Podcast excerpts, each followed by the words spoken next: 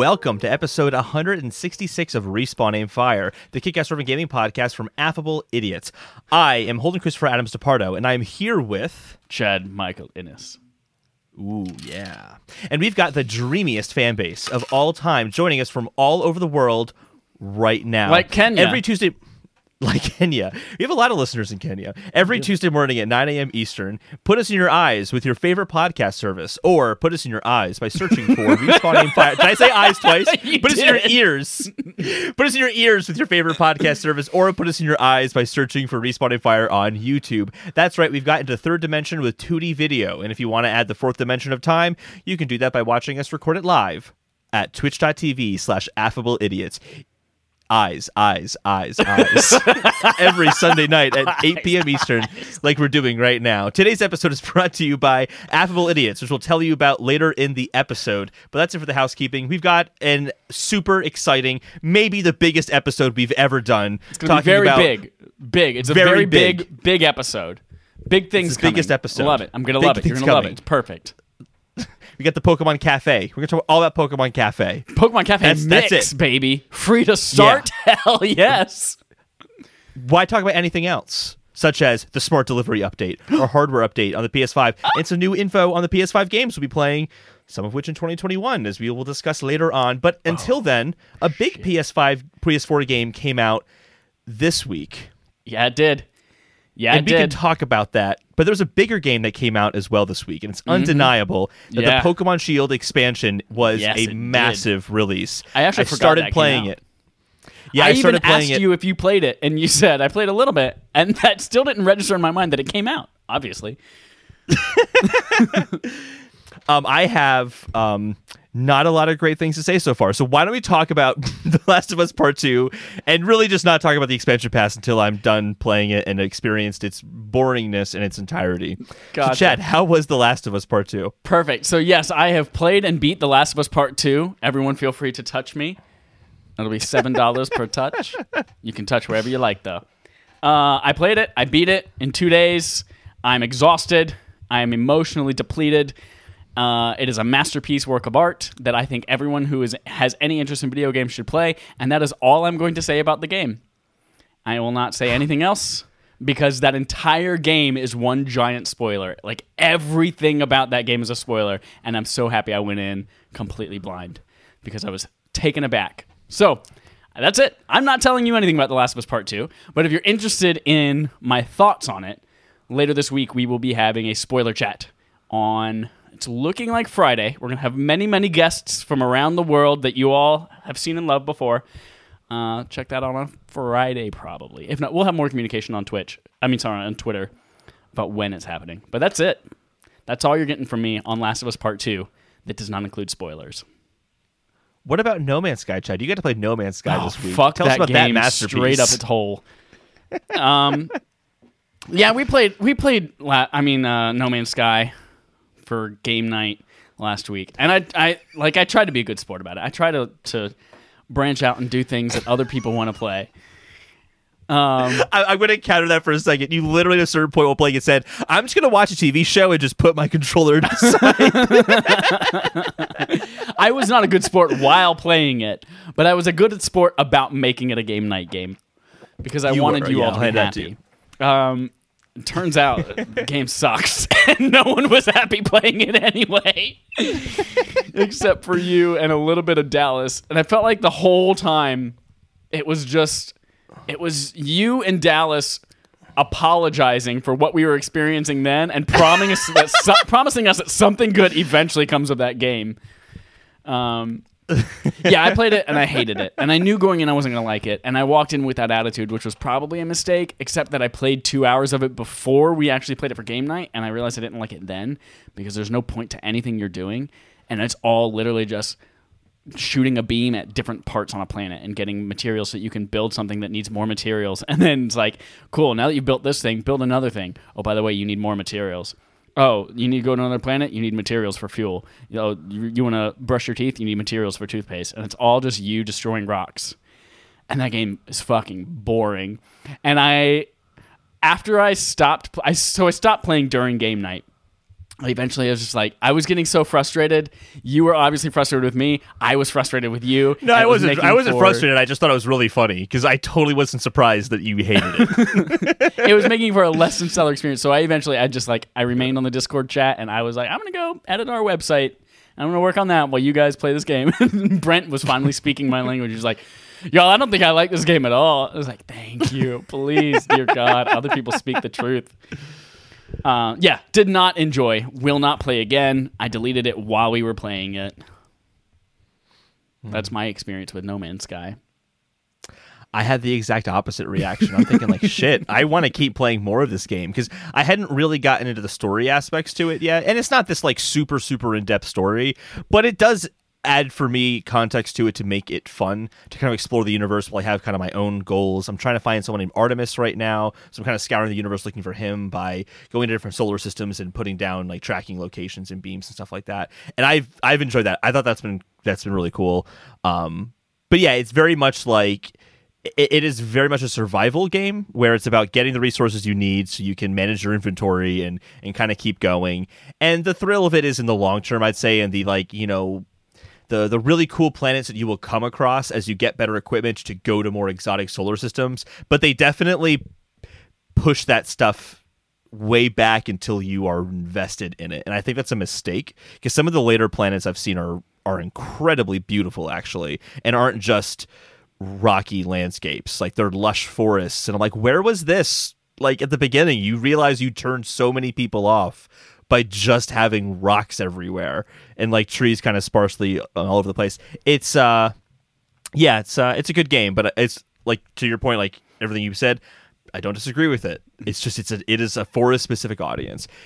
All that aside though, it still really impresses me that a handful of people made that game. Yeah, and then it's, It's- all it's a handful of people made it. It's all procedurally generated. Like they didn't say, I think it'd be really cool if this planet had warthog face plants, and this one had Yeah. like it's it's all just made up. Yeah. That was cool. We got to be fair though. The multiplayer is a, is a mess. Oh It's my awful. god, yeah, a disaster. Like, there- And it was it was all a, a lie.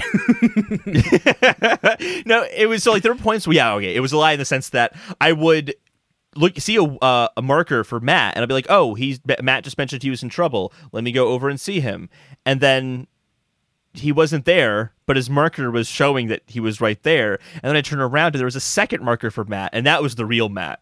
So there was like two markers for people. Sometimes it was just it was a mess. yeah, and then it told good. you guys halfway through our thing that I left your game, and then it was like 20 minutes later, I finally got off the planet, and I was zooming towards you, just like you guys. We're still in the same game. You guys just left the planet, and I can see your names. And then you're like, "You need to go to a space station." I was like, "I think I'm at the space station." I was like, "No, you're not. I'm at it." It's like, "Me too." And you're like, "I'm right on the other side of it." And I flew completely 360 around. I was like, "No, you're not." It tells me you're way the fuck over there. And it's, it's, it was a big hot mess. wow. I do appreciate though. I, I found it adorable, adorable that there were parts in it that I felt whether this was your intention or not. There were parts of our playtime together where I felt like you were trying to make it seem really cool. That you were like, "Oh my god, I didn't realize there was going to be an epic space battle when I got out here. Oh shit, I'm so scared for my life." And like running from these guys. I didn't know if that was genuine or whether you were like hyping it up a little bit to make it seem cooler No. than it was.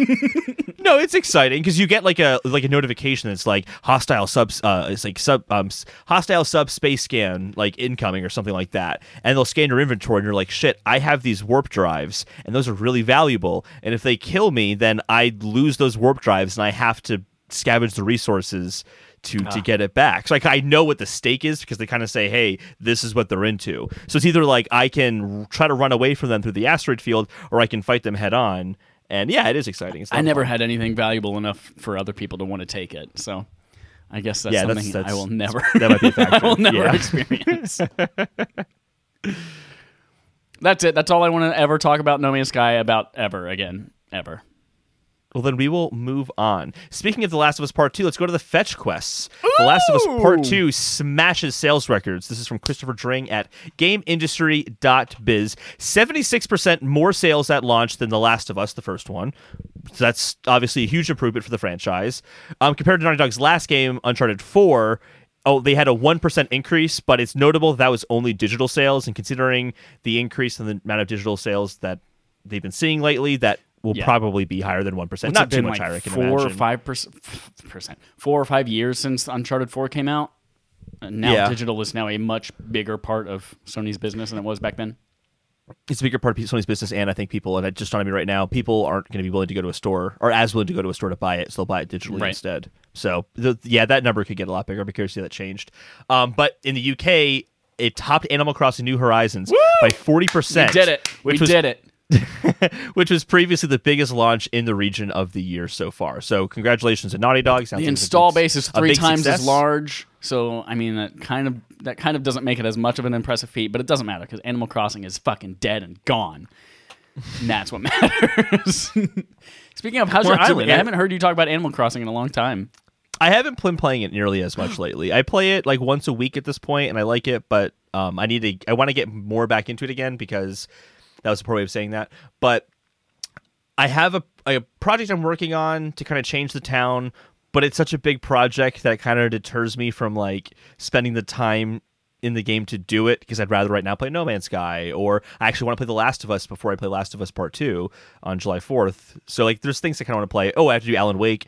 So it's like I want to play The Last of Animal Us all the way through, and then play The Last of Us Part Two all the way through in like a two week time span. Yeah. Hold on. Please tell me you have a therapist on call.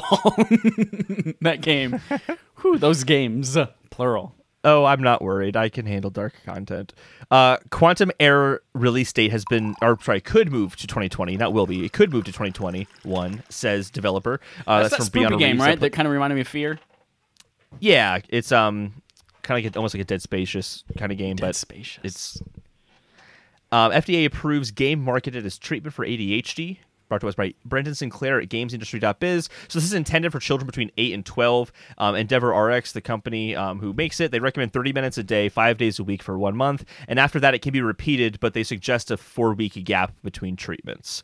I am curious to see what it is that makes this FDA approved. Yeah, I was trying to like look up trailers or things like that. All you can really find for this thing is that one screenshot. And Yeah. part of it has to be, I'm sure, because it's pres- it's prescription only. Like you can only play this game if Yeah. it's prescribed to you by a doctor. I don't know what the mm-hmm. delivery method of it is or anything like that, but like, yeah, I'm, I'm wondering. From the screenshot, it looks like there's definitely a lot going on to distract you. There's big purple spiky balls. There's a weird square with an eyeball in it off to the side. There's lots of colorful shapes. Mm-hmm. So maybe it's it's it's all about trying to hold your attention somehow. So I'm curious how it works. Yeah, Maybe I should go see a I mean, doctor. I mean, get diagnosed with I think- ADHD, which I'm sure is a very real possibility. Yeah. Uh, for most people, yes. I think that it's a cool idea to see games being used for this because I feel like there's an application for games that we haven't opened up yet, which is serious like education with it. Not like the stupid typing games that every kid hates because they're so lame. Reader Rabbit, like math blaster, yeah, hooked on phonics. hooked on phonics. Because you could have some really cool games like Ring Fit Adventure, which sold one million units in Japan. That does something more than just a game; it's fitness. So And quite that's good honestly- for Ring Fit Adventure. Sorry, I, I know that was a, a really awesome transition, and I'm sorry to fuck it up. But I think you're right as far as like actually using them for learning because if I think about a lot of the vocabulary that I have now as an adult, Mm-hmm. like I hear words and people are like, "What does that word mean?" I was like, "Oh, uh, well, it means this." I'm like, how did you ever hear that word? It's like, I don't know. I saw it in Dragon Quest when I was eight, and I learned what it was from there. Like playing these Mm-hmm. RPGs and Pokemon, like there's so much reading and so many words that you and learn not about. that, you have to comprehend the words to know how to best use the systems to get the most out of the game. As opposed to like Schoolhouse Rock, which is like, here's a song. If you don't remember the song, you're fucked.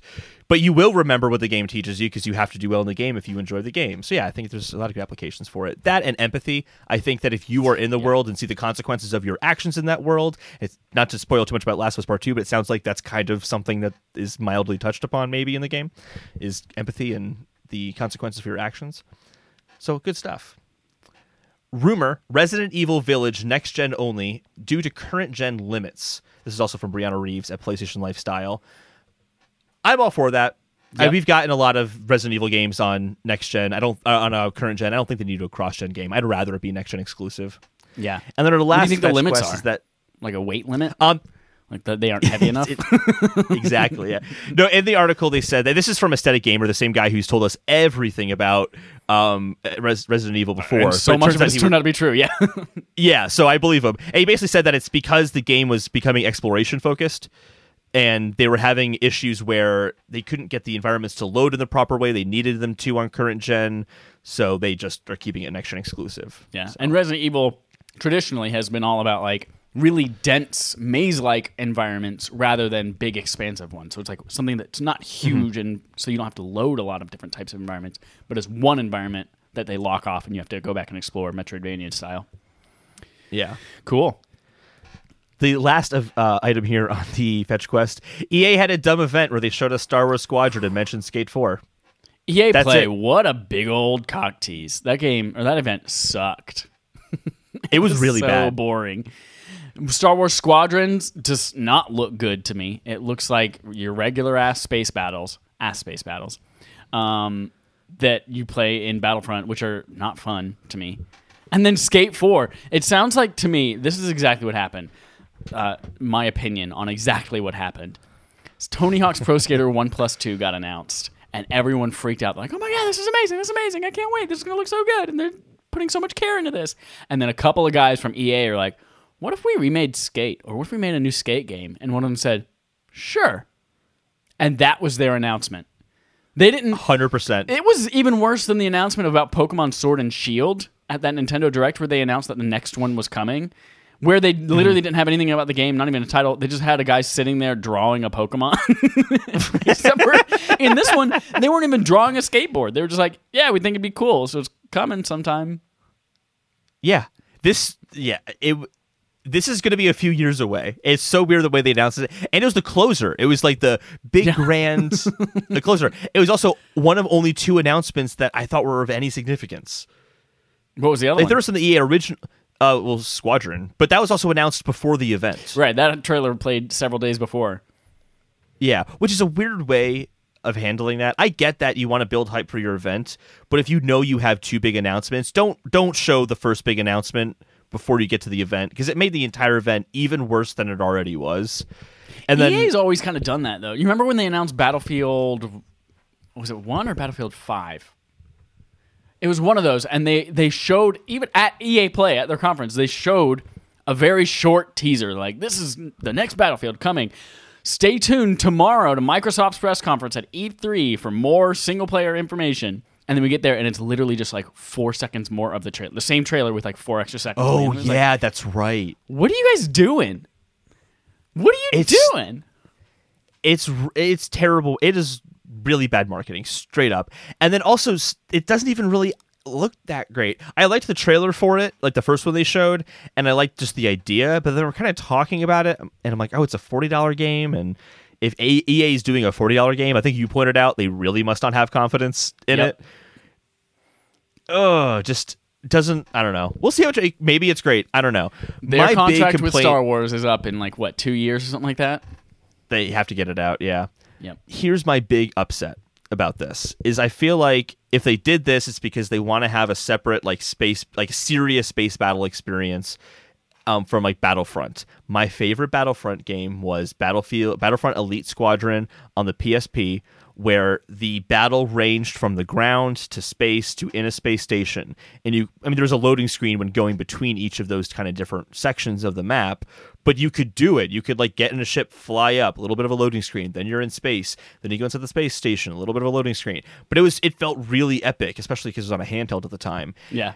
And I've just kind of figured, like, oh, we're on next gen. The new Battlefront game that they just announced is going to do that. And then they didn't. And I'm like, oh, Battlefront 2 is coming out. It would be really cool if the big change with this one is they're, they're going to do the space battles all as one big battle. That'd be amazing because they've done it before on a handheld on a play PSP. Like, next gen can do it.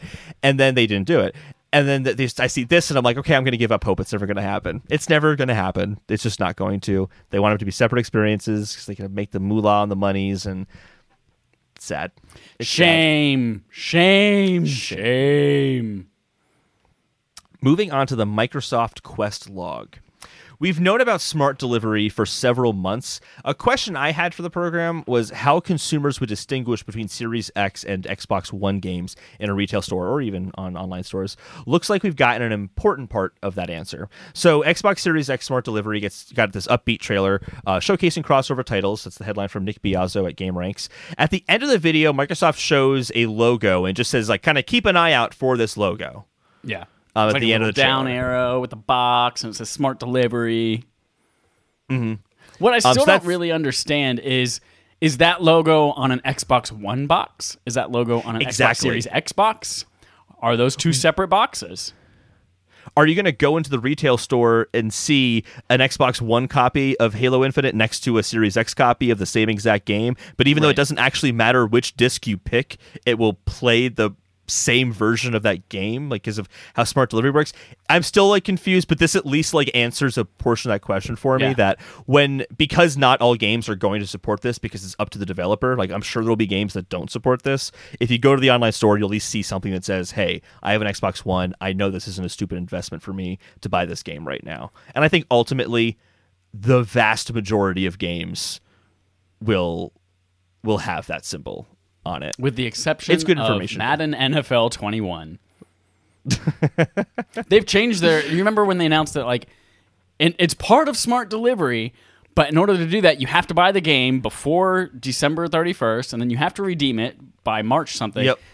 Uh, they've actually changed it up now so that you you have to buy the game before Madden NFL 22 comes out. So you have that entire whole year as part of the smart delivery program. What financial difference does that actually make to EA besides them being assholes? Siri, I hate to call them assholes, but like it's it's kind of a dick move. Yep. There's no way they're going to make any meaningful amount of profit that they can be proud to their you know stockholders and say, look at all this money we made by screwing over employees and being the giant jerk that we've always been in the industry.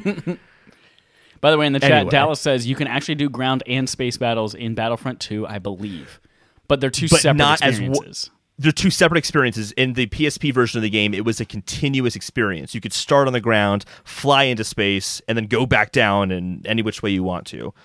It was a different. and so, it was like, all encompassing. you could fly up and start shooting shit in space while I'm still fighting shit on the ground, and then you can come back down. Maybe I take your ship and fly back up to like. I think that's what you're talking about. exactly. Yeah. Whereas right now, integration of all of Dallas, it. it's a 17 hour multiplayer match where you fight on the ground for 30 minutes and then you get in a, in a ship for 30 minutes and then you come back to the ground for some reason, regardless of who wins, and you fight again for 30 minutes and you get back in the ship, even though everybody lost. I don't understand. Wait, Dow's saying yes, you can do that too. Are you saying there's a mode in Battlefront 2 where you can start on the ground in the same match, fly up into space, go into a space battle? Oh, okay, all right, all right. Yeah, We're on the same page a little okay. different. Yeah, yeah, that's what I thought. Okay. That's what I thought. Get your facts straight, Mr. Smith. Microsoft has also detailed three different scenarios on how smart delivery will be implemented. Um, this is really regurgitating a lot of the same information, but there's a specific reason that I want to bring this back up again. Okay. Um, Game Pass. If a game, so there's three ways in which basic game um, smart delivery operates. Game Pass. If a game on Game Pass or a game you own has a Series X enhancements, that's the version you're going to get on Series X. So if you have a Series X, you get those enhancements, whether it's a Game Pass game or you own that game. For upcoming cross gen games, if a game comes out and has an Xbox One and Series X version, you'll get the version uh, for your uh, Xbox model. Then the Series X updates post release. So in the case like Cyberpunk 2077, this applies. If an Xbox One game releases without Series X enhancements, it will still work on the Series X in like a backwards compatibility mode, just like 360 games do right now. If the game gets updated later, then the game will update with improvements, and that'll happen automatically. I think So you basically what we- this out uh, a long time ago when they announced smart delivery, and all of these things already happen. Like Yeah. if if if something becomes enhanced for Xbox One X, like this same thing happens with One X, but now they're just replacing the one with Series. It's like mm-hmm. cool, I guess. So it, it's all the same stuff. One thing I've noticed though that's a little different is before they didn't necessarily say it was going to be for every single game. But they just kind of said this is their philosophy going into the next generation. And there wasn't really a discussion on what the limits of that were. And then this time they're much more explicit with their language and they say basically that it it's up to the developers. They don't have to do this if they don't want to. And EA, of course, is like messing with the rules and doing it in their own way. I shouldn't say messing with the rules. They're using the rules to how they want to use them. Um, so I, I think this is this is int- and I wonder this is why Sony hasn't been talking about this as openly is that they don't want to make this promise or lead people to believe that this is going to work for everything. Interesting. Interesting thought. Any More thoughts, thoughts on Sony and their parts coming up later in our main quest. Let's do that. We can go there right now. Do you have anything else to say about smart delivery? No. All right. So, Sony Quest Log. Last week, we had an image comparing the PS5 size towards other consoles, which revealed it to be extremely large in comparison. A new image has leaked, also demonstrating its size, as well as a new angle in the box. So, this is a report uh, from PlayStation Lifestyle right here, Chandler Wood. An image of the PS5 on uh, factory production line, large size of console. It's an interesting. Let's see if I can just drop this in our stream right now so people can see it. I can. Yeah, There we go. Cool. The image comes from Reset Era, so an, an analysis of the photo and reverse image searches point to it being legitimate and not being doctored, or like here's just another photo that uh, of a production line where they're holding up like the new Mac or something like that, and they photoshopped a PS5 and they're like, that, it seems to be a a legit image. Um, the size of the console to some might be a downside, but there might be a reason for it. So this also comes from Dennis Patrick at Game Ranks here. The PlayStation 5 Heat required a larger console size. So Matt MacLaurin, uh, who's the VP of UX Design at PlayStation, he said the, the size of the box just helps the, the the device cool down because the internal components are really powerful. So it's just intended for for heat, which Yeah. makes sense that they've been talking about how important that's been for them for a while now. So all that makes sense. Thank but the Lord. Because two things. One, uh, playing, just booting up the load screen of The Last of Us Part 2, my PlayStation got louder than it's ever been in its life. So loud that I even took a video of it and sent it to uh, Dallas and Matt. And I was like, Jesus Christ, it's, it's so, it was in, insanely loud. It wasn't actually that way for most of the other days playing it, but. Um, two, what do you think the size of it does? Do you think it's just like an advanced cooling system, or do you think making it bigger like that allows them to uh, maybe separate out components so they're not all like clustered together and just heating each other up, and maybe they just have some room to breathe while they're in there? What do you think the bigger That's a- space is actually used for?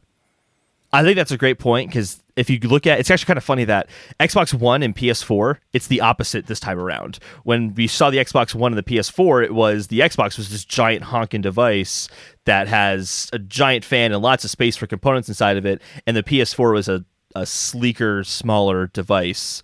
Um, that was more powerful as well. And in this case, we have a bigger console that's kind of honking and huge but the smaller, kind of more compact one is actually the more powerful one. Um, but in terms of it being for heat, yeah, I think that's a big part of it.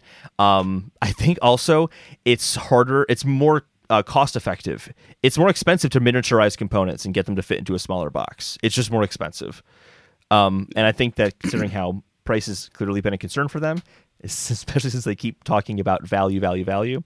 Um, yeah, I, I'm, I think that might be a factor as well. Uh, Dallas sent me an article here. I just kind of brief, touched on it briefly, saying that there's a new mode. So the headline here is Star Wars Battlefront uh, 2's new mode starts on ground and ends in space. It's the largest mode in the game. This is from March 22nd, 2019. I think we played this.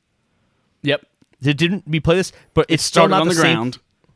Yeah, It was like a half hour on the ground, and then it went to space, and we were in space, and then it was on the ground. but it wasn't. Actually, no, that was still like you're in you're inside of a ship, just still running around shooting things. There is like an actual space battle mode where you're like piloting an X-wing, but I remember we played it Yeah. when we experimented with it a long time ago, and it was boring as hell. But it still was not This- like you were describing. Yeah, no. What I was describing is more seamless. It's not a. It's not. There's no fragmentation. It's really you fly up to space, you're in space. There's a little bit of a loading screen, but it's meant to feel like a seamless world that you're battling in, as opposed to splitting it up. Uh, also, Brent says that I look like a human today. What does that mean? I mean, it, would you rather he say you look like a dog or something like that? no, I, but in compare, it's like saying like, man, you look really thin right now. Like, did I look really fat before? Did I not look like a human before? Don't think too much I'm not it. Just take. No, I'm not offended. I'm like literally going like, what does that mean? Um, yeah. So anyway, uh, we have a subscriber interrogative about the PS5 console. Going back to that, this comes from the Space Ghost himself at from Matt Ri. He asks, "It's clear the PS5 might be one of the biggest consoles ever made. Does console size matter to you?" Ooh, it's the it's the motion of the ocean, and you can see from that Yep. it's got waves. It's got waves. It's got good motion in that PS5. um, no, size of the console does not matter to me at all. It's something that inevitably this might be a different generation for me because these things are designed to be it they are so obviously designed as if standing upright is their default. You can lay them on their side, but mm-hmm. they they want you to stand it up. But normally it doesn't matter because they just go into an entertainment center and I almost never see them anyway. But I mean, we've talked about this a little bit. Like we're gonna have to we're gonna have to get a new entertainment center or build something new like for these new consoles because they're not gonna fit. I'm, there's no way I'm gonna lay that PS5 down because when the PS5 is horizontal, it looks like a stupid duckbill eating a, a book, and I don't want that. you got to stand it upright because then it looks like a freaking Tower of Sauron. Um, so I want that for sure. So I mean, it does again. It doesn't matter if it's just gonna be standing up next to my giant TV, as long as it doesn't make my t- my TV look small. That's important to me. I need my TV to look enormous. So like, This is like a little hands make. it's- yep, yep, Yeah, I agree with pretty much everything you say. It's not about the it's not about the size. It's about the motion of the ocean. And fuck, the ocean looked really good in Horizon Zero Dawn, and that's Oh, because of the size of that console. Oh. So I'm all for it. yeah, I mean, like for me, my PS4 it's at is already there's a little bit of extra room, but not enough to put that PS5 down horizontally. If I could only put it down horizontally, I think I'd be a little bit more bothered by it. But upright, I think. in- it opens up a lot of opportunities of where you, you could put it. Like a lot of entertainment centers have like an outline outside the TV to fit for m- more than one TV size. You could put it like next to your TV in there, uh, upright. Like there are options for you, but it is huge. It's absolutely huge. Matt also asks, do you think the PS5 will have one stock trim level when it comes to SSD size, or could the disk system have the bigger drive, or vice versa? I'm going to say two things. One I want to happen, one I think will happen. One, I I want the digital only version to have a bigger hard drive. I would love for them to cost the same and just have that that extra cost go towards putting more storage in the the digital only version.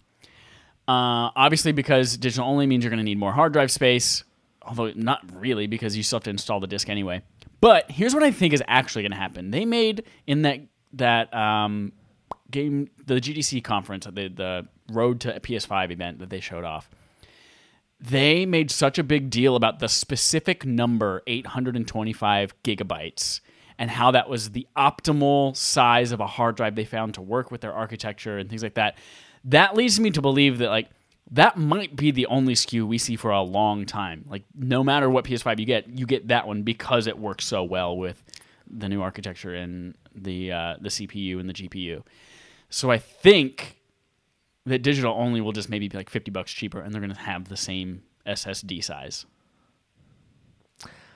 I have absolutely no idea. I, I was really thinking about this and trying to like every different angle I could think of. I'm like, that's legitimate. It could happen too. That's legitimate. It could happen too. And it really just kind of comes down to whatever they decide to do in in Sony Corporate. So like, I think something to consider is how. m- Putting the digital version as the more affordable, cheaper option is a massive deal in the industry.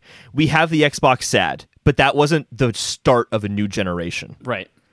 This is the start of a new generation where if it's the cheaper option, that's the standard option is without the disk drive. How is that going to impact the businesses of Best Buy and GameStop, which Sony has an interest in in maintaining because they sell a lot of games and they sell a lot of consoles through those outlets. Like for I think for most people, if you're going to buy a console at launch, like well, I should say for most people, for me, when I buy a console at launch, I actually want to go to a store to get it because I don't want to deal with Amazon had crazy you know amounts of PS5s to ship, so they couldn't get to me that day, and now we're recording on Sunday and I can't even talk about it because I don't have it. Like if I go to a store I, and I pre-ordered it, I know I'm getting it because that's how those work. They send the amounts to the store they need to. It would hurt the business to, I think, if they had the digital version as the standard. but at the same time, it would be cheaper for Sony to make. So it makes complete sense for them to make that the the more affordable like version. And then I think to your point with the SSD and like the the different storage sizes, I think especially with the expandability of, of it being able to depending on what they mean, either add an additional hard drive or take the hard drive out and put in another one. I don't, I am not sure which they actually meant, but we'll find out. I'm sure pretty soon. Um, why would they put the money in to making additional SKUs that might not be as interesting to people when you can expand that drive later on? Yeah so I, I don't know if we're going to see a different SKU for that reason, but I have no idea because it's it's this is kind of unprecedented space to have a digital version of a console available at launch. If anything, I thought Microsoft would have done something like this, not Sony. So I'm even more perplexed and surprised. I don't know. I I have no answer for you, Matt. I have no answers other than that's a good question. It's a good question. Yeah. So, beyond hardware updates, we also got new information on Ratchet and Clank Rift Apart, Horizon Forbidden West, and Spider-Man Miles Morales. Woo! Let's start off with Ratchet and Clank Rift Apart, which by the way, have you seen some of the other potential titles that fans have kind of created? No. I love them so much more because Ratchet and Clank titles have usually a, punny, right? They're punny. They have something kind of uh, like humorous about them. Booty. Exactly. Size matters was the PSP version. Like, mm-hmm. you know, they do funny stuff like that. Rift you a new one. That's great. I kind of like that. Like rip you a new one. Like rift you a new. I like that. Should have gone with that. Ripped a, uh, rift but apart. See, it's not see, bad, but size matters and quest for booty. They are still sentences whose words make sense together, like literally mm-hmm. together. Whereas rift you a new one, like I guess it could make sense in the context. Rift is like a game. tear, I guess, like tear you in. Yeah, maybe, maybe. Yeah. yeah. I agree. It's definitely it definitely fun. is not. It's not as uh, as clean as size matters and quest for booty. What if that for sure? What if though? Yeah. It, it won't be like potty toilet humor, but what if Rift Apart? Like the reason there's a lady Lombax in this is because you get ripped into two. There's a boy and a girl version. You're ripped oh. apart, rift apart. Huh? Uh? Here's here's my theory on this. Ratchet and Clank get separated. They're a rift apart from each other. So you play as Ratchet without Clank, so you don't get the abilities that Clank gives you. But then you have this female Lombax that shows up, and that's in the rift. That's in uh, in Clank's dimension, and they work together. And it's kind of about bridging that that gap and I'll take it one again. further. Clank gets separated into a different one where in that one he is a Lombax. And that's why the lady Lombax Boom. is gray. Boom. Boom, because she's actually a robot. so the female Lombax doesn't have a name at all yet, but it, she will be playable, is what um, is what Insomniac says, which is exciting. I'm curious how they change up the play gameplay by going between the two, and if you're able to jump between the two instantaneously because of how you can kind of dimension jump. I'm I'm kind of curious to see like what kind of cool stuff they can do because they talk about how the SSD does a lot of really amazing things in a video that released called Ratchet and Clank Rift Apart Insomniac Insights PS5 on the PlayStation YouTube channel. So it was like a three minute video just kind of breaking down a few things about Ratchet and Clank. Uh, one of which is just how they are focusing on exploring, as they put it, exploring exotic worlds. The SSD allows you them to create these really lush landscapes that they weren't able to do before, and that exploration is kind of key because they can achieve that now. But also, just the jumping through rifts is all possible because that SSD here's the part that got me excited in those HD Rumble ways. Because the DualSense has those haptics, and they were talking about the dual sense and how this is going to play into this game. They said the haptics will make the kind of weapons feel more powerful because you'll get that feedback from the weapons in the joysticks as well as in the triggers.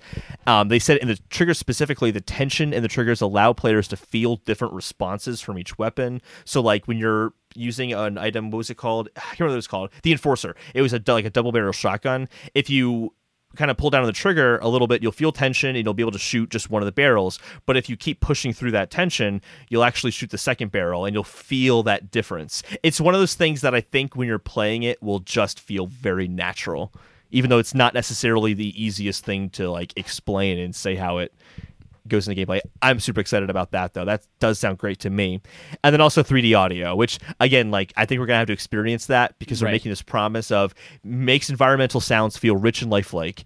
Uh, or they said like you'll you'll feel like you're in that rainforest as opposed to just like hearing audio from a rainforest.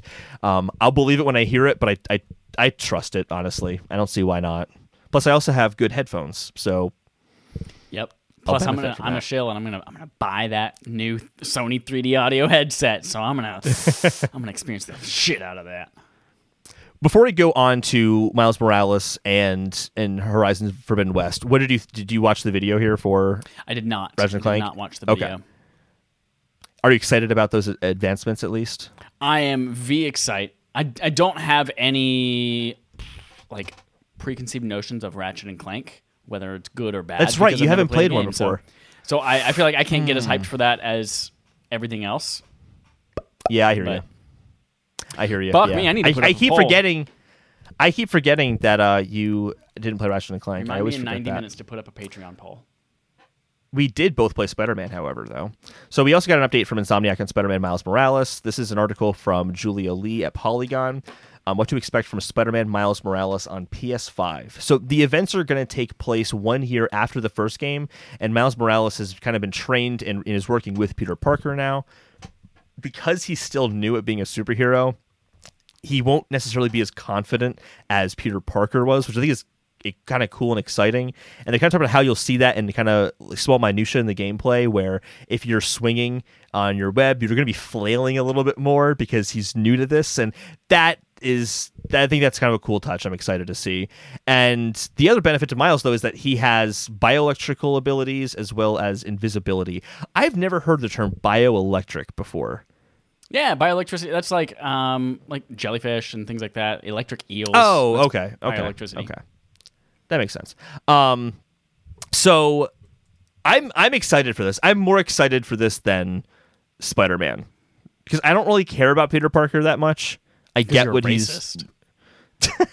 Miles Morales sounds like there's a much more interesting character to see there because I haven't seen his journey yet. I know what Peter Parker's journey is. I know with great strength comes great responsibility. I get it. I saw Tobey Maguire. I saw the Andrew Garfield. they didn't show it with you know Tom Holland, but basically like the same kind of like vibes. Like I, I know who Peter Parker is. I think that's kind of why I was really bored with Spider Man. Is just I, I'm just I'm kind of over Peter Parker at this point.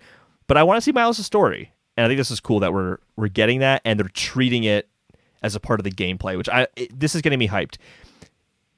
What do you feel? How do you feel about how little they've talked about this game, though, Uh, compared to the other games? Yeah, obviously this game they haven't mentioned it yet because they've this is the first time they're showing off like PS5 first party games, and that just happened last week. Um, so I feel like they're talking enough about this game, and we've we've gotten like small press releases saying it's it's building off of the world that they created for Spider-Man PS4. So like it's going to be basically the same engine, the same world. They're just going to have it be more efficient travel, no loading, all those kind of things, and like smaller updates with mm-hmm. DualSense. And like they said, every like thwip of your web is gonna you'll be able to feel how that feels. Every punch, all that kind of stuff.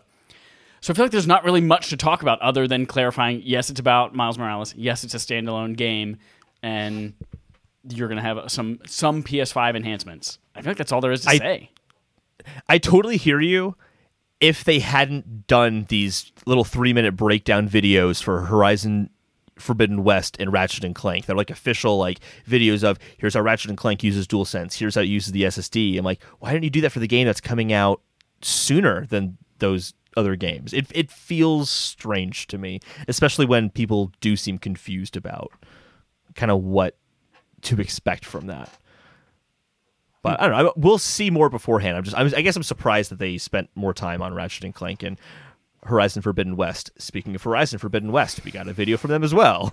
So that video shows um, the same footage that we had seen from the trailer already, but kind of explaining kind of what some of their their goals were. Um, so the PlayStation 5 SSD they said allows for kind of the virtually no loading screens, which I'm assuming means when we're in the world there's no loading screens, but when you're loading the game for the first time, maybe there will be. I think it's mean by virtually. Um, that doesn't bother me at all. I think they said And something about also- fast travel as well. Like you, there will be no loading with fast travel. Mm-hmm. That might I be because like in the first game, whenever you Yeah. fast travel, there's obviously a loading screen between them. I think that's what they mean by virtually no loading screen. So Yeah. We'll see. And then um, they kind of just detailed a little bit more how the world is going to be different than we had before, but I hadn't played the last game, so I wasn't sure the exact clear cut differences there.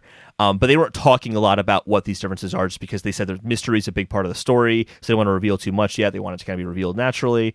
Um, but one thing I thought was cool is that there's this tribe in the game that can take over and like hack the machines and control them which is kind of an interesting obstacle to then have in combat with games where you have some of these big kind of robotic monstrosities that are just wild and some that are controlled and can maybe have different uh, AI because they're coordinating differently with other humans or other robots. That that could lead to some really cool possibilities.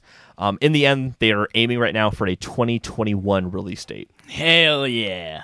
Hell So within a year yeah! That's launch, badass. All that might be my most anticipated PS5 game of everything. I still need to play Horizon Zero Dawn before it comes out. I will. I will play that before it comes out. I'm going to do that. Two weeks before. I got time now. Only after it gets released. You're not going to play it for two weeks, and then you're going to play the first one. Hey, if they have some crazy crunch practices, uh, maybe, yeah. Maybe. Uh, so moving on to the Nintendo Quest log, we surprisingly had a big week for Pokemon, which I wasn't expecting. There were lots of new announcements and a promise for a pretty big future announcement. Um, so let's just jump right into it. So there's a new Pokemon Snap announced for Nintendo Switch from Sato at Siliconera. Huzzah! the the game will be developed by Bando Nam, Nam blah, Bandai Namco, uh, and will have has no release window at the moment. It has been more than 20 years since HAL Laboratory released the Pokemon Snap originally on Nintendo 64. I have never played Pokemon Snap. It sounds like Chad's excited about it. I don't know. Tell us about it, Chad. Why yeah, are you hyped? that was one of those games that I rented from Blockbuster. Went and snapped all them Poke Pics, uh, and I never owned it. Unfortunately, I just got it from Blockbuster for like a week and then had to return it. But I'm excited as f about this, and the Switch is the perfect one for this. And I hope that they have like the motion control so you can actually look around, like like what early VR was on your phone. Uh, That's what I kind of hope. It looks really great. The environments are beautiful. The Pokemon are doing all sorts of cool things. You can snap pictures of them doing things you've never seen Pokemon do before, according to the press release, which I hope is sex. I hope there's Pokesex. um, yeah, I'm excited for it. They're gonna eat apples. You can watch them They're eat apples. apples, berries, crazy. raspberries, pinap berries, banana nab naba berries, all sorts of berries. We have another subscriber interrogative, this time from Dusty, every Black Lives Matters Hill. At Dusty Hill says, with the new Pokemon Snap confirmed, what's the next series that will make a comeback after a decade of silence? I've got two hot takes. Hot take number one Perfect Dark. It's time for Perfect Dark to come back. It had its heyday back on the N64. It was better than GoldenEye. It had a uh, weird sequel, prequel, Perfect Dark Zero, when the Xbox 360 launched that was not really that good, but it's time. It's time for it to come back. Second hot take. I think after a decade, more than a decade of silence, it's time for Mario Party to finally get good again. like it's time for them to resurrect Mario Party and stop propping up its dead body and make us a good Mario Party game. I have a very similar answer um, to to that one, which is it's been gosh at least 20 years since we got a Star Fox game. Star Fox 64 was the last Star Fox game that we got. It's been more than a decade. We need a Star Fox game Yep. uh, because nothing has happened in the past two decades. So I think Star Fox game. Did you play also, Star Fox Zero? I can't remember. No, I didn't. No. I played Assault and Adventure, but those were knockoff games that weren't actually part of Star Fox, according to the community. I actually don't have that harsh of an opinion on, on that. I just thought it'd be funny. Um, and I think the other one, Advance Wars. I don't know if it's been a decade. It might have not been a decade at this point. It might be less than that. But I, I'm still calling Advance Wars. I, I've always liked Advance Wars more than Fire Emblem. And I would like to see that return, especially since Fire Emblem has made such a big comeback. I think that kind of made a uh, has opened up a door for Advance Wars to do the same. So I, I'd like to see to see that. Hot. Yeah, yeah. Um, the other Pokemon announcements. Here's one that was actually really confusing for me. Because this is Pokemon Smile. It's a new free app designed to provide fun toothbrushing experience. And it's exactly what it is. It's designed for kids, teach them how to brush their teeth. I kept seeing people talking about Pokemon Smile on Twitter, and, and I'm like, I know you're taking a picture and you're snapping a camera, but it's called Pokemon Snap. you're not smiling for the photo. And, and then I'm like, oh, there is something called Pokemon Smile, and it's really dumb for me. If it helps children, that's a good thing. Yes, but I'm, I'm not as a grown adult man who's in his mid twenties. This is probably not an app aimed at you. Probably not. No. This is aimed at you though, Chad. Pokemon Go is getting mega evolutions. We don't have Yeah, much it detail, but it's happening. Yeah, we, we don't know what that Excited? means. I mean, in traditional Pokemon Go, that means, or in the traditional Pokemon games, that means you have to get an an evolution stone, like a, the Mega Stone for whatever person it is, and then it's just something that you activate once during battles. I don't know if it's going to be like a battle exclusive thing in Pokemon Go, or whether it's going to be just an entire new evolution that you can get if you happen to come across the stone for each Pokemon. Is it going to be only certain ones? Is it going to be all of them? We don't we don't know that yet. But they did say that it's going to be tailored to that Pokemon Go experience, so it's going to probably function a little bit differently than the regular games do. Uh, prediction. It's totally going to be based off of like if you have 45 Squirtles, that you can mega evolve one. It'll That's- work like this. That's how they do evolution in the current game, isn't it? Yeah, but then they also they they have like Unova stones and they have um uh whatever they have they have evolution stones already in the game as well, sunstones and things like that. So Mm-hmm. it might function similar to those. But I don't yeah, I don't know if Who it's going to be an entire second like extra evolution or whether it's just going to be like a power up during battle or something Mm-hmm. like that. Yeah, but you have to like sacrifice a Squirtle in order to mega evolve that Squirtle because that would be that'd be awful. That's animal cruelty. Cut off its head. Which we have a legal precedent for that now. I think we determined it was animal cruelty Ah, on right, Game that's right, Court. that's right. Yes. I think GC that's how Game that Court. turned out. Pokemon Cafe Mix was announced on Nintendo Switch. This is from Iyane Agossah at DualShockers. So you'll basically play as a cafe owner working alongside Pokemon and completing puzzles to kind of grow and, ex- and expand your store. This is going to be a free to play game on iOS, Android, and Switch coming on June 24th. It is a free to start game similar to Super Mario Run. Yeah. Not free to play. Like like Oh, I, Dr. yeah. Mario. I wrote here free to start, but I did say free to play. Um, yeah, um, it looks cute. Pretty much all these announcements, though, and honestly, even including Pokemon Snap, I'm like, I don't really care. yeah. I'm I'm not a huge Pokemon person. I'm not As a huge like toothbrushing person. So I'm not a big Mega Evolution kind of person. Um, but something else is coming on June 24th. There are more announcements for the Pokemon franchise, What is and the it's date this today? time it could be an That's even Wednesday. bigger announcement. Yeah. Um. Oh shit. Can you pull up the Summer Games best quets blah blah thing? uh, it is now time for Summer Games Bet Fest. Bet. Say it. Say it. I, I I said it halfway through. Bet. That's right. It's Summer Games Bet Fest, where we take bets on summer's best game fest. Summer, summer game fest. Summer, summer of gaming. The rest are best for bets. Bet. Bet. so the next Pokemon Presents is going to be on June 24th. At the end of the entire like uh, uh, Pokemon Present, um, Ishihara, the CEO of a Pokemon company, he said that it was going to be a big project they're going to be showing off at this June 24th event. The initial speculation is that it's going to be a Let's Go versions for Gold and Silver because behind him during the video were a bunch of second generation Pokemon. There was also a So- black stuffed Pikachu, right? Oh, I didn't see that. Yeah, on the left side there was a black. It was there was a on the right side there was a full size regular Pikachu. On the left side there was an all black version of that same Pikachu. Maybe that's the What big announcement. From going forward, all Pikachu's will be black. That's that's the big announcement. Yep. So here is the bet. It- let's just say it is going to happen, and it is a let's go. We're going to make an assumption for this bet Okay. because I, I totally buy it. I think the evidence is pretty clear that it's going to be a let's like something about second gen, right? Mm-hmm. If it is that let's go game, and it's for the Pokemon Gold and Silver version, one of my favorite parts of Gold and Silver is that it had the Johto and the Kanto regions. Therefore, you had 16 gyms. And that was true in the GBA and the DS remakes. But Let's Go Pikachu just came out like two years ago and is the Kanto region. So the current question is do they have to? Is this, if it is the Gold and Silver Let's Go version, will it include Johto and Kanto? Can I invite a third a third course, thing yeah. in here? There's a, a these aren't rigid option. bets. You can do whatever you want. Yeah. So there's a third option that I think might be interesting.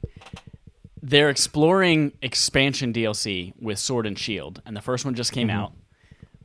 I don't know how popular that is, but because Let's Go Pikachu I think I know where you're going with this. already have half of the game in it, what if Mm-hmm. Johto is just an expansion for that game? A $20 expansion or a $30 expansion that introduces Gen 2 Pokemon and an entire other world for you to explore, maybe post game. Hmm. That's going to be my Summer Games Bet Fest. That it is actually an expansion of these rather than its own standalone thing. Interesting. Hmm. Hmm. I'm gonna say, just I'm just gonna say to, it's only gonna be Johto. So That it's if you wanted to do Kanto- thing, and it's going to be Johto. Nice. because they can do that. Because they can do that. Yep. and they have Let's Go on Kanto. So it's like, hey, if you really want to go back to Kanto, we, we have Let's Go Pikachu and Eevee if you want to go back to Kanto and, and do that. I just, I don't know, knowing what, uh, knowing how Game Freak kind of operates, probably I think that would make the most sense. I think ultimately this is still weird for me overall because the ex- the second expansion for Sword and Shield is coming out yeah. in the fall. And to even just release a new Pokemon game alongside the expansion is interesting. Why do it this year? Unless they're going to announce on Watch June something 24th like that next Pokken year. Tournament Two or something like that, like that we really don't care about. Yeah. But they had all those Gen 2 Pokemon behind them. Were there a lot of Gen So- Two Pokemon in Pokken Tournament? I don't know. I don't know. Maybe it's a it's an expansion for Pokemon Tournament that has all second gen Pokemon in it. Who knows? Maybe it replaces them all with Totodile. Moving on to the third party quest log. Cyberpunk 2077 just it just keeps getting pushed back. I was last year was adamant. No, no, no. That April release date is definitely they're not going to push back from that. And now they've pushed back twice. So it's being delayed until November 19th. This is from Chris Moyse at Destructoid. Um, basically, the, the, the gist of it uh, was that they wanted to spend two extra months just balancing the game mechanics and fixing bugs because they want it to be as good as it possibly can. They kind of cited that whole it's it's uh they, they're kind of it's basically a mantra of theirs. It's it's done when it's ready, and they're just living up to that. And they said we know that this is going to upset some people, but this is a this is not just a value be safe for marketing purposes. Like this is something that we believe, and sometimes it means we got to stand up for it, even if it's going to upset some people. But we hope that you're alongside the, us with this.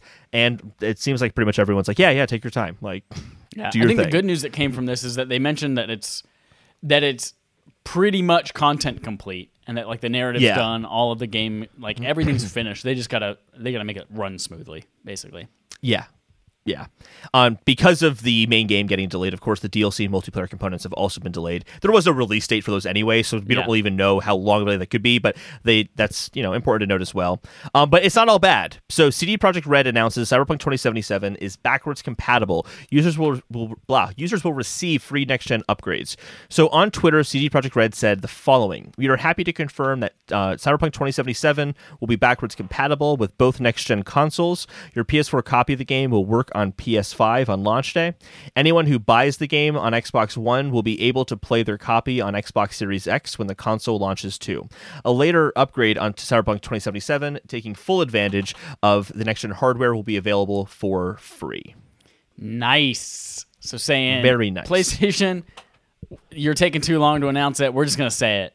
It's gonna be a free upgrade. Don't worry about buying two copies.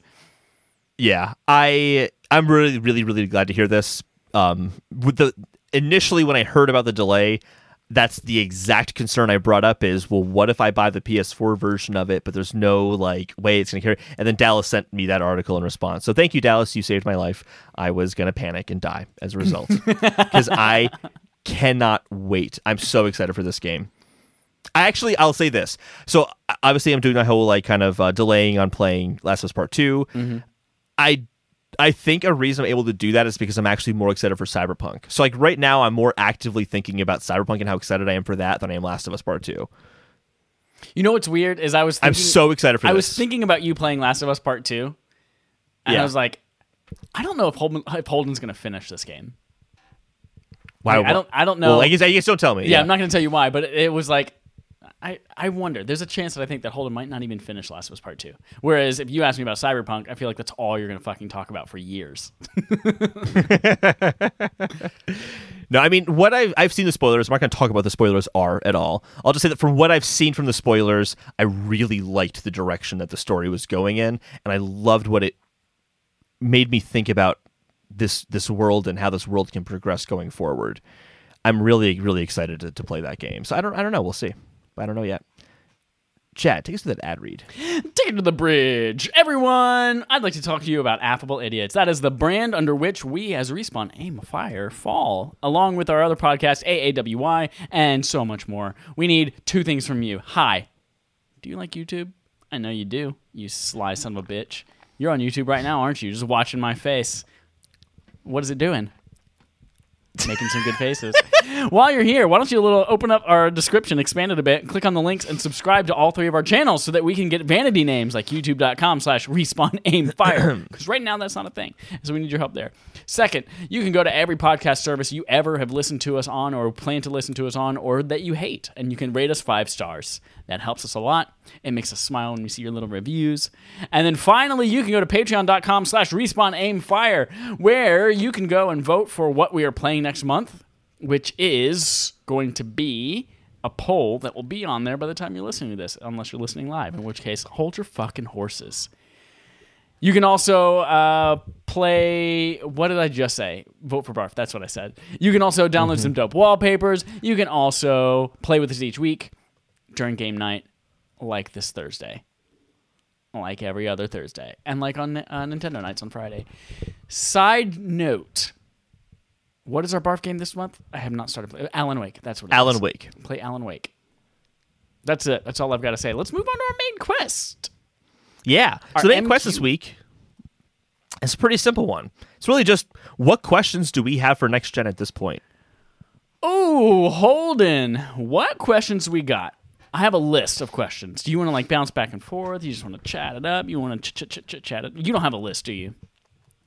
You No, I got, don't have like a a, mental idea of like, I don't know this yet. uh, there are some very obvious ones that we've already even brought up on this show. Like, what is the price going to be? What is like, what are the different SKUs going to have? Like the hard drive size, and are there going to be two Xboxes? Is there a Lockhart and a Series X? Like, so those are some obvious questions. But then there's some not so obvious questions. The first one, uh, I have several questions related to the operating systems. Like, what is? I need them to show off the OS, especially because this week Sony said that the PS5's operating system and its UI will be a complete overhaul, and they said, "quote No pixel goes untouched." So it's going to be completely different than what we saw on PS4. I'm excited. To They've alluded to that, but they haven't been that extreme about it. They've Yeah. said they're going to change the home screen, but that's a big deal. Okay, interesting. yeah, um, I had the same question. Yeah, and, and Like, Microsoft. why, why do know- we need to change it? That's Right. another one. It, Why do you need Yeah. to? One, because I, I click love on the the, party chat, and it takes me 17 years for me to load and just see if there's a party of anyone to join. yeah, but I think So that's, that's like more an, that could, performance, the but- SSD could fix that. Yeah, SSD and the, the CPU could fix that. Why do they need to change it? Who knows? Yeah. So what does the UI look like? We know on Xbox they've mentioned that it will be the same across the Xbox One and the Xbox Series X generations. That it's going to be identical uh, across those two, which is good and bad. It's good because that means it's a similar experience. You can move from one to the next without having to worry about relearning a whole operating system. But it might be bad because that that means that there probably won't be any like Series X specific features that it takes advantage of. I have another question though along those lines, and this has to do with the operating system and the controller. What is that microphone on the PS5 controller actually used for? Like we know that they've told us, oh yeah, it's for short chats if you want to have them without a headset. No one's going to do that. No one's going to sit there and talk into their controller for short chats on Party Chat. What is it actually used for? What's the feature they haven't shown us yet? There's Oh, been I don't know. I think people would just call each other on PlayStation all the time for a quick one minute chat. Hey, buds, You're you're, right. playing a game. Good day. Bye. Very likely. Very likely. Uh, we saw we we've seen a patent I think last year sometime for like a PlayStation voice assistant. Um, I would as I was sending a photo to Matt and trying to type about something in the photo, I was like, God, it would be so good if we just had dictation here to be able to speak into my microphone and it writes Yes. it out rather than having to type on that Absolutely. keyboard. So like, what what is the real use of that microphone that they just haven't revealed yet? What, do you know what it is? What? They want to save money on the little robot buddy they're going to put next to you. So they're not going to put any microphones on that device. So you right. talk to your controller, and then he talks out of the yeah. Then he talks to you. That's what it's for. Hundred percent. Perfect. Hundred percent. What are the questions Um, you I got? think- I've got some more, but I, I want to let you talk. I, I honestly, you covered a lot of the questions that I had. I think to go beyond that, and even kind of beyond launch, I, we probably won't be discussing this this year. But like a question I have is, how much different is PlayStation VR really going to be on PS5? Because some of the things that they're talking about are so obviously applicable to VR, but they can't talk about it yet. Like Right. 3D audio, that's going to make VR amazing. Having like the whole example they showed off in, uh, or they discussed in uh, the Ratchet and Clank video with um, having the rainforest be re- like real, real uh, realistic in its sounds. How is that going to impact like VR? What are VR games going to look like with, with a new headset? Is that going to be a, a huge graphical leap because the SSD can really load in assets a lot faster and keep that frame rate smoother because assets are kind of able to come in quicker? Like, what is that experience going to look like? That's a huge question for me because I think based on things they're talking about, Sony really has the ability to take the upper hand in VR because of that guaranteed SSD that PC can't rely on. And that's a huge jump for them. They already have the upper hand in VR with the number of, uh, of units sold, so they have the best support base. Like, this could be really a revolutionary time for VR because of the PS5. So I'm really excited to see that. How does that tie into the camera? They still have a, a camera they're going to sell with the PS5, but Right. is that for VR? Is that what, Twitch? what's going to happen? there? Whatever that create. Is it just button for Twitch? Yeah, and that's the thing too. What's the create button? How's that going to change the way I interact with with my PS5? Um, There's a With the developer Microsoft- out there that um, I forget who it is, but it was like a prominent PSVR developer who mentioned that they are working on a VR game, a, a PSVR game that cannot run on a PS4. Uh, it is going to be exclusive to the PS5, but they wouldn't say anything about like, does it use current hardware? Does it use next gen hardware, like new PS5 PSVR hardware? But so like there mm-hmm. there are Yeah. already developers making it, obviously, because the game the system's coming out. But like even though they haven't announced a next gen VR, there will be PS5 VR titles that you cannot play on PS4, whether it's with the same mm-hmm. headset. With the improvements that you just mentioned, where like it can load shit faster because of the SSD, or whether it's with a new piece of hardware. Yeah, like if the tracking is handled differently, for example, because they're doing more of an inline tracking as opposed to the exterior um, camera tracking. Like Oculus has figured that out. They might have a different solution. Yeah. Um, yeah, it's that's something very very curious. Is Microsoft going to take advantage of VR this generation? They've said they haven't. They've they've only really said no to VR on Xbox One, and they had this really odd excuse, which was, well, Xbox is more for flat screen TV experiences, and PC is the VR area. But with the power that you have on on an Xbox Series X, there's there's kind of no excuse. Like, is are they going to keep like a very open format to it, where you could just plug in an Oculus and like that just works? Like, because if PC is big on VR, bridging PC VR and Xbox VR will help with that ecosystem that Microsoft is trying to make. Like they're not for fragmenting their Yeah. uh, their their their kind of ecosystem. So it makes sense for them to to put VR on the Xbox as well. They haven't talked about what does that look like. There was that Phil Spencer, that controversial Phil Spencer quote. I want to say it was around Game Awards time, where he said, I can't remember whether it was an interview or in a tweet, but he said that they don't have any VR on Xbox because no one's asking for it. Mm-hmm. And so I, I feel like that was pretty recent. And if that was It was, a- yeah. yeah, if if that was their stance within six to eight months ago, I don't know if it's something that we'll see anytime in the near term for Xbox. I think what you mentioned is that it's, it's much more likely that they just make it open and allow you to use existing VR Mm-hmm. hardware on your Series X. I think that's the more likely outcome. But what Phil Spencer said about um, about VR is the same thing that Sony said about backwards compatibility not that long ago. Yeah. as well. And it, this is kind of a tactic that I, I think is is you see in marketing. Steve Jobs did this a lot, which is I need you to focus on the next year and not what I'm planning for the year after that. So like I remember when the iPod Photo came out. Um, he made this huge joke about how nobody, nobody wants to watch a movie on their iPod. That's crazy stupid.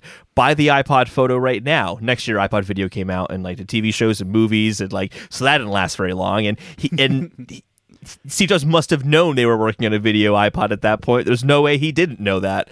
So I feel like him saying that it could just mean that they're they're not doing anything, or it could be like, hey, don't focus on that right now. Focus on Series X. Right. Um, I don't I don't know. That's just speculation. It's kind of I can say that about Steve Jobs in hindsight because I have the timeline of events. I can't say that in this case, but I can speculate. Um, You brought up backwards compatibility with PS4, and that's kind of yeah. we've or sorry with PS5, and that's I want to know more about that.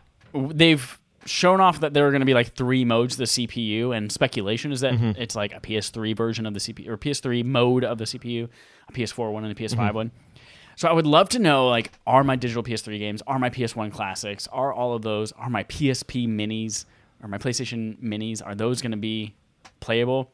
But I also kind of want to know about like all of my dynamic themes that I've got on PS4. Are those going to be able mm-hmm. to be on PS5? If the UI is changing completely, Right. yeah, that's a good question. Because I know, like that's that's even the feature itself of a dynamic theme is something that launched on PS3, and when they launched PS4, it wasn't even a thing that was supported. Like you couldn't have mm-hmm. dynamic themes, and then eventually they reintroduced it. Like, is that something that's going to be? If I've paid money for something, I don't think I've only paid maybe like four or five dollars total on dynamic themes, but is that mm-hmm. something that can carry over for me? My avatars, I'm Yeah. sure PSN I- avatars will, but I want to know. Yeah. The trophies, of course, will come over. You'd be dev- you you would switch to Xbox if they. I would not You- switch to Xbox, but I would I would be devastated if trophies were no longer a thing on PS5 or if I had to start over from scratch. So the Xbox UI was brought up earlier. Mm-hmm. Um, so this is one that's confusing. This is definitely a question I have because you're right. They have said the UI is going to be the same. I think Tom Warren at The Verge he said like, "Oh, I've heard that the UI is going to be the same." But then we also saw that leak that showed a different store UI. So the UI might be the same, but it might be a different UI for both. Like f- that that they're releasing this generation available for both systems. Right. But it is the same UI, but it's a new one. It, it And Microsoft like has always been double speak there. like even they like on 360 when they used to have the blades and then they kind of switched over from that. Like they have not been someone who's shying away from completely changing the UI experience mid generation. So yeah, I would not be surprised if even the Xbox One UI changed at the end of this year to kind of accommodate. Whereas the, the uh, PS4 and PS5 and PS3, uh, sorry, PS3 and PS4, they were basically the same. We've added new features like making folders on PS4, but aside from that, the UI has stayed the same. Yeah. I think the other major question I have right now is what does third party next gen support look like? I got the impression from EA they're not going to have much to show off Yeah. uh, for for a little while. Uh, that the, the, the little tech demo thing they showed off was cool, but I don't know about much else. But I mean, Bethesda had you know uh, Deathloop and uh, Ghostwire Tokyo are both going to be next gen exclusives, and they're that's a big studio. Some PS5 Ubisoft- exclusives for a while, which is interesting. Yeah. And Ubisoft is I mean, they generally have games that launch for a console. They- They're pretty much known like for that. And there's a, been a lot of talk of cross-gen games and how much those cross-gen games will impact how we view the next gen, feeling like a big improvement. But I feel like with some of the stuff we saw at the PlayStation event, it does seem more likely that we're actually going to get some next gen exclusive games from the third party developers. Like maybe not Call of Duty, but like Activision will release another game that's maybe smaller and is next gen. And like what does that kind of stuff look like? And I'm still really waiting to see what what that looks like. I think we have a pretty good idea at this point that Sony will have a next gen exclusive games made for their system. Xbox has their kind of smart delivery route that they're going with. It's inclusive across their ecosystem, but we don't really know how individual third parties feel about it to kind of create a consensus on yes, this is what third party next gen experiences look like. We don't have that yet. So I'm curious to see that. I think Microsoft's event will probably be the place that we that we see that. Yeah. My Yeah. last thing that I have uh, is about services. Like, how are the services going to evolve now that we have new hardware? Are they going to cost more? Like, there was from PS3 to PS4, PlayStation Plus was now required for um, for online play. Over the lifetime of PS4, it increased ten bucks per year in order to have PS Plus. Like, is is it going to cost more for these new systems? How are they going to expand? Are we going to see things merge like PS Now and PS Plus, like Game Pass and and Xbox Live? Um, are there going to be kind of any kind of new services? Like, I would love to see something new come out um, from one of these as well. And then finally, I would love apps. Like, the the apps we we know that the Xbox Game Pass app they've just announced this week is getting a little bit of an overhaul, like on iOS and, and Android. But I would love to see a, a better integration between the PlayStation app on my phone and my PS5. Like I, I want it to be like a really rich UI. I want to be able to like browse my library, tell it to remotely download something, which I can do now like in a really clunky way through the web browser by just going to the PlayStation Store. But I want I want to be able to view all of that information and maybe sort my games or browse through them on my PS app and all that kind of stuff within my phone. Chad, you just put a wish in my head. I want welcome. something now. I want an AirPlay equivalent kind of thing to um, for like PlayStation Five. Like for example, there is a send to PS5 in the share section of Android and iPhones where if you want a YouTube video and you're like, "Why know what? I want to see that on my TV." People who don't have an Apple TV, don't have a Chromecast, they can just bloop, send it up. I kind of want that. That'd be and better app support could do stuff. That'd be nice. Mm, yeah, I don't use the apps that much because they kind of aren't great. Right now, I mean, yeah, I use it. I use the PlayStation app to basically redeem a code every once in a while, or I'll check out the friends thing and see if somebody's online. Maybe I'll jump in and play Warzone or something like that. But that's pretty much all I use. I use the messages feature just because I have to send a screenshot to a person before I could save the message onto my phone. Oh yeah, that's what needs to be fixed. so I use the messages app for that. But yeah, I would I would love to use them more. I would love to have them have better interactivity with my console. That's right. all the questions I've got. That's all the questions we need to know the answers to. That's all I got too. That's all the questions I have. Dopey dopey Cocoa Puff. Let's get to Game on Game Show. The game on our game show where we play a game called Game On. We game, game, game, game, game, game, game. Today's game show is just us leaving and getting off the air so everyone can go play The Last of Us Part 2. I was really confused because I'm like, it doesn't say game by game show the notes here. What's going Yeah, on? we don't have one because I was playing Last of Us all the time and I didn't come up with anything. Uh, but you should really be playing The Last of Us anyway, unless you're holding. In which case, go play number one, and then. yeah. Uh, so that's your game. Everyone, instead of listening to us, go play The Last of Us, part one or two, or both. Remember, before we leave, go to YouTube, subscribe to all of our shit. Go to patreon.com slash respawn aim fire. Float us a buck. Get some cool perks. Go vote in the poll for next month's barf game. And then in the meantime, play Alan Wake because that's our barf game for this month. Is that a message for our audience or for ourselves? Both. Until next time, here's our usual sign off. I was gonna I was gonna make it the burp, but I already burped prematurely. That's it. all right. Bye, everyone.